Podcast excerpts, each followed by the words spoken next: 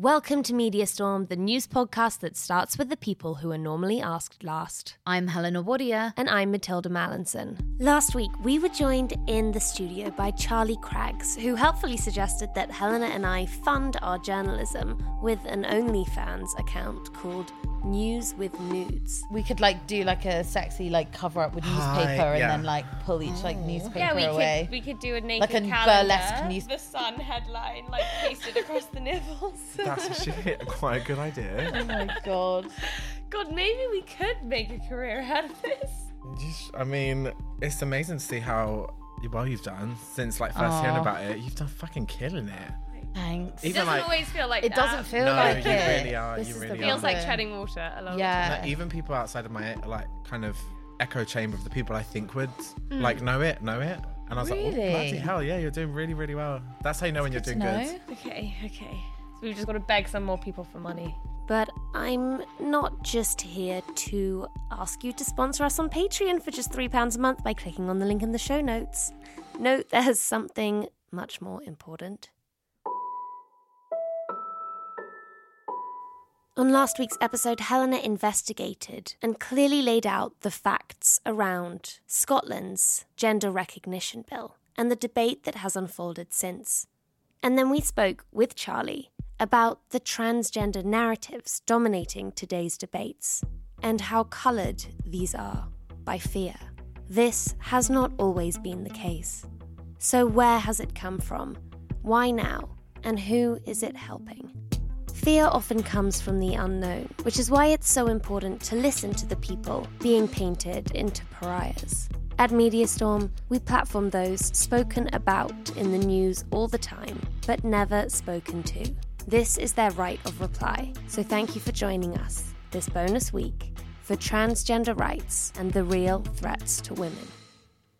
this whole trans women are a threat to women. I hadn't heard that. I, I transitioned 10 years ago now, and I hadn't heard that until like six years into my transition. I'd never heard, never heard a woman think of me as a threat or like any any discourse about it in the media. And bear in mind, I'd been working in the media up until that point. I never ever had any issue, was never asked any questions about that in media stuff. Now it's literally all I ever do.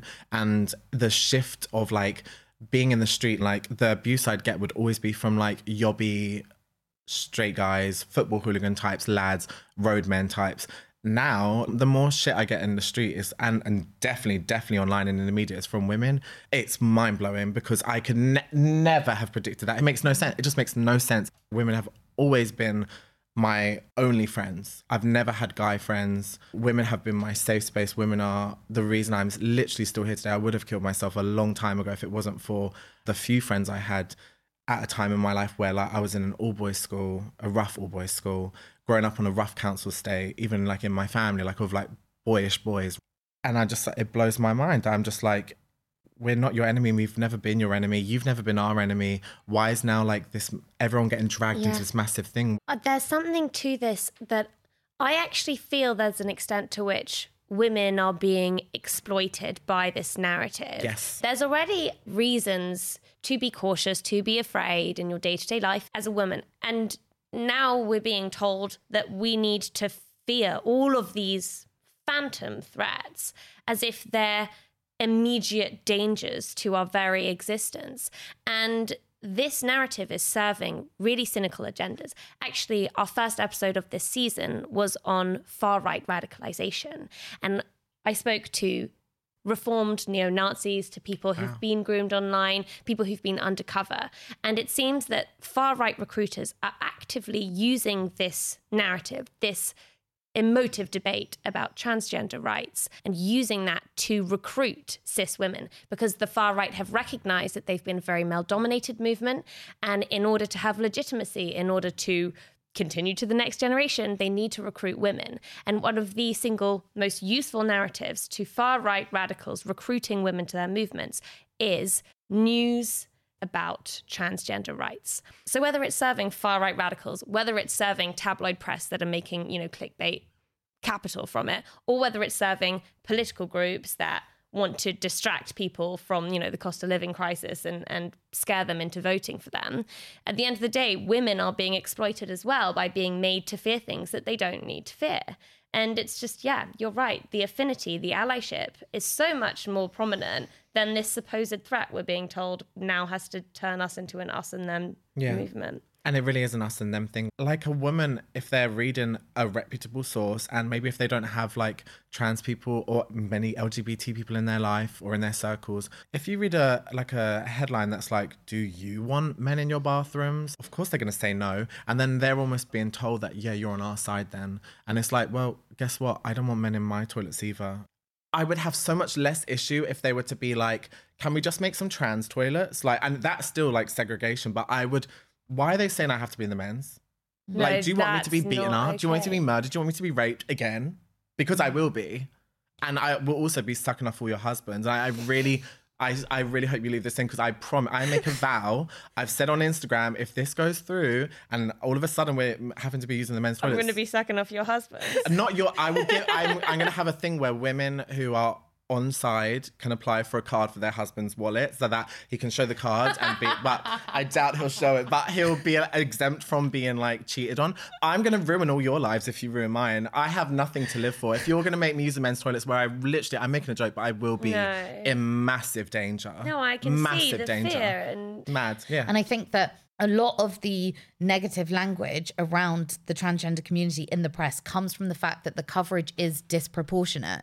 The trans community are still less than 1% of the population. And I think that is important to remember. Yet they are still painted as this like new, scary concept. And I really remember when I was younger, one of the things that helped me understand what a gay person is or what a lesbian person is was learning about the history of homosexuality and knowing that many many gay people have like existed for many many years and that's the same as the trans community like trans people have existed forever as a trans person, you just feel like, why can't people see this? You feel like you're going crazy almost. What you said about the kind of far right and their intervention is very, very, very clear when you look on Twitter and even on things like there was a study on TikTok where they set up the account as a woman and as a man and just did scrolling without actually like looking for anything to see what rabbit holes they naturally are pushed down with algorithms Yeah. and how often it was leading towards far right things. For men, it would be more like the Andrew Tate stuff, but for women, they'd be pushing them down the transphobic route. So in the main episode for this topic, go back and listen to it, listeners. we we talk about this headline where a student apparently identifies as a cat. Uh, spoiler alert: no student identified as a cat, but this was reported across mainstream outlets. The scary thing is, it started off building traction by far right outlets, and that migrated into mainstream spaces and made it onto the BBC. And so, what we are actively seeing here is evidence that fictional far right narratives are making their way into the mainstream, that the extremism is becoming mainstream. And it's something we need to be really on guard for.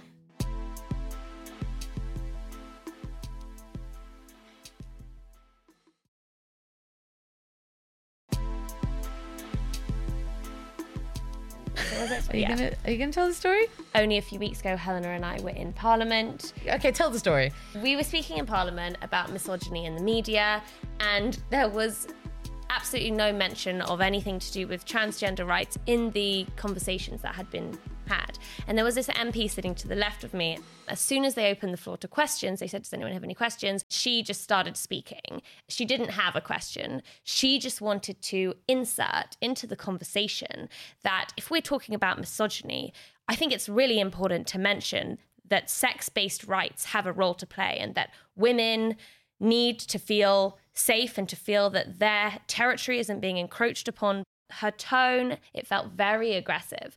And then later on, a visiting MP from New Zealand had a question to ask. But she said, just first, I want to respond that the threat here being discussed was not the transgender community. Before she'd even finished her sentence, this MP lashed back and she stormed out of the room. Media storm. She media stormed out of the room. Hashtag media stormed. Helena breathed for the first time in about 25 minutes.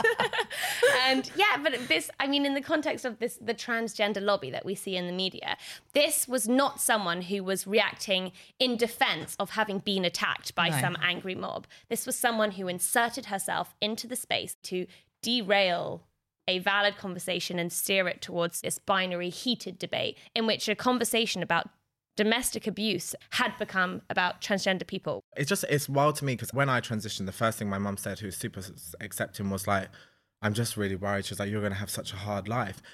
I think everyone can agree, turf or not, it's not fun being trans. You are literally going to be like, oh, it's gonna cry. I'm such a crybaby, but like you're, it's just it's so hard. I get catcalled every day. Like I was spat on on the face on the tube.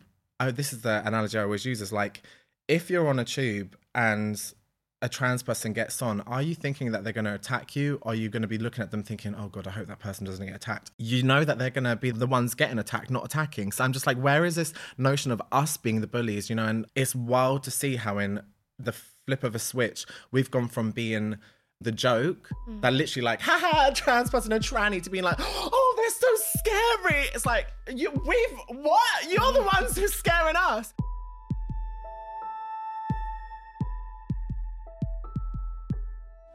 Media Storm, the award winning investigative podcast from the House of the Guilty Feminist, will be back next week with an investigation into the gendered impact of humanitarian crises.